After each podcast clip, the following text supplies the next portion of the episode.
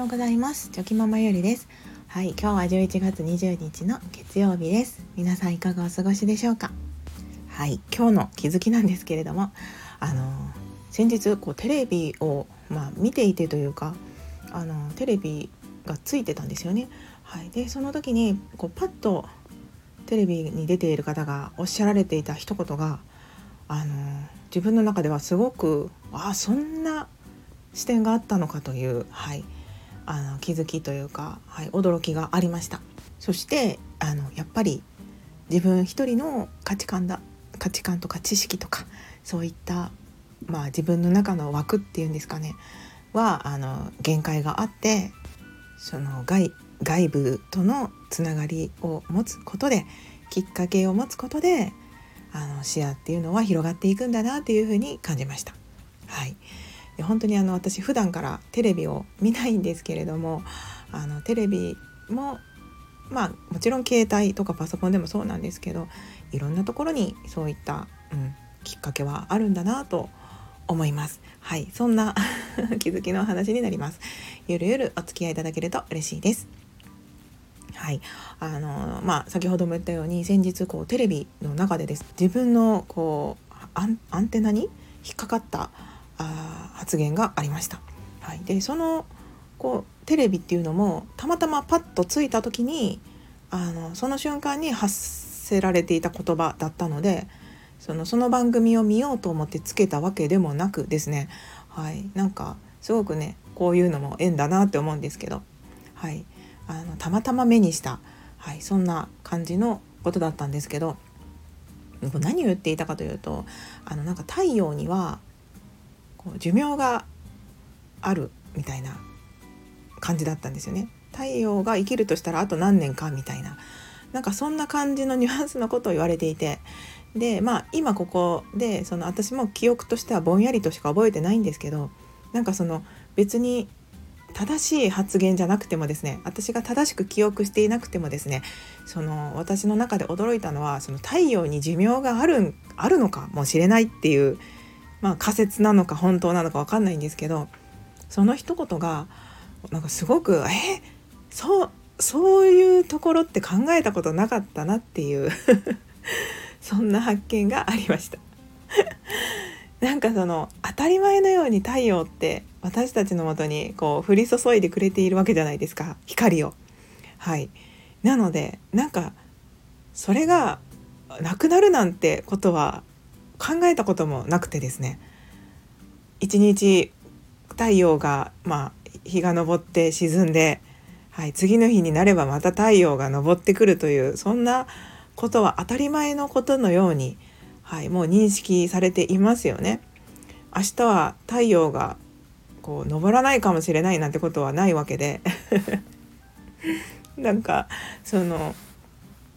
本当にその当たり前だと思っていたからこそあそんなそうかそんな仮説とかそんな視点があったんだっていうことにまず驚きました。はい、であのまあその時見た番組はそのまま、まあ、子供たちがもうパッとチャンネルを変えてしまったので本当にその一瞬だけの出来事だったんですけど、まあ、そこから私がこう、まあ、今回得た気づきはですね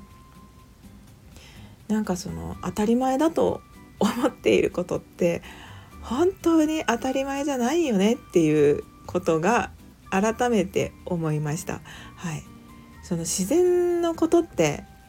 人間はもうどうすることもできないですよね。で太陽がこう私たち地球にですねこうパワーを注いであの光を温かい光をエネルギーを注いでくれなければですねもうもちろん人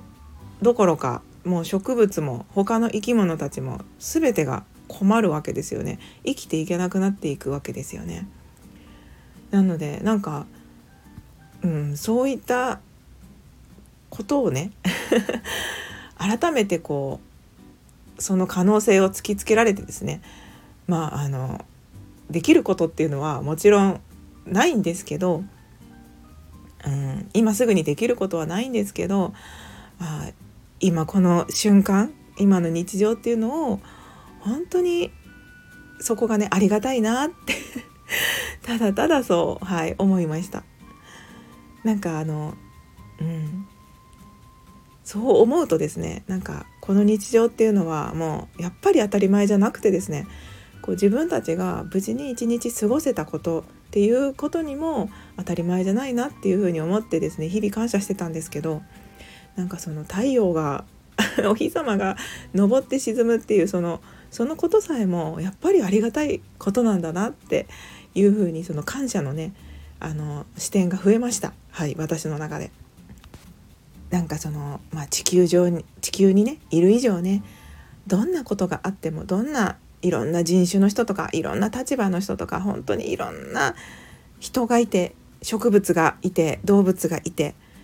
みんな存在してるんですけどでもその太陽の力がなければ本当に生きていけないわけで終わってしまうわけで、うん、なんかそう思うと何て言うか自分の今思っていることとかって まあ本当にこうね悩んだりすることとかってちっぽけだなって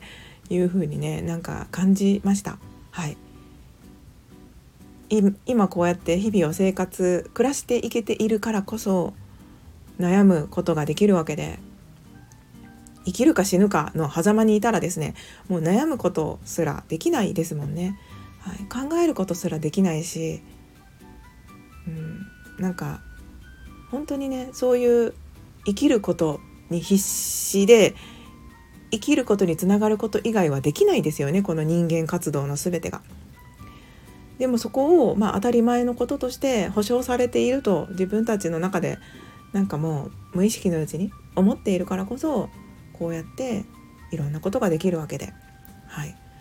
なのでねそういうことを思っていたら、はい、なんかうん自分の視野って本当に狭かったなって思いますしあのただただこの自然ですね本当に 今あるものに感謝だなっていうふうに感じました。うん、でまあそのできることっていうのは本当にただただ自分が今できることを、まあ、コツコツしていくしかないんですけれどもなんかそこにね当たり前じゃないんだなっていう視点が増えるとですねやっぱりその一日一日がまたちょっと違った気持ちで過ごせたりとかまあ心豊かに生きていけたりとかそういったことにもつながるなって思いますので、はい、なんかとっても、はいあのー、この前の気づきは良かったなと思いました。でこういうこともですねなんかそのテレビでたまたまその瞬間を見たわけですよね。1秒でもずれていたらその瞬間っていうのは多分見えな見れなくてですねなのでなんかやっぱりうん意味意味があるのかなとか なんかそういうね情報人の出会いもそうなんですけどそういった情報とか、うん、何かそのきっかけっていうのはやっぱりすごく縁があってですね、うん、なんか面白いなっていうふうに思いました。はいまあ、そうやってこういろんな、まあ、視点とか情報とかがある中でですね自分の心が豊かになるのであれば、うん、あのすごくいいことだと思いますので、はいまあ、こんなね 先日のそんな気づきだったんですけど、はい、あのとても良かったなっていうふうに思いました。はい、ということで今日も最後までお聴きくださいまして本当にありがとうございました。今日もぼちぼちやっていきましょう。ではまた明日。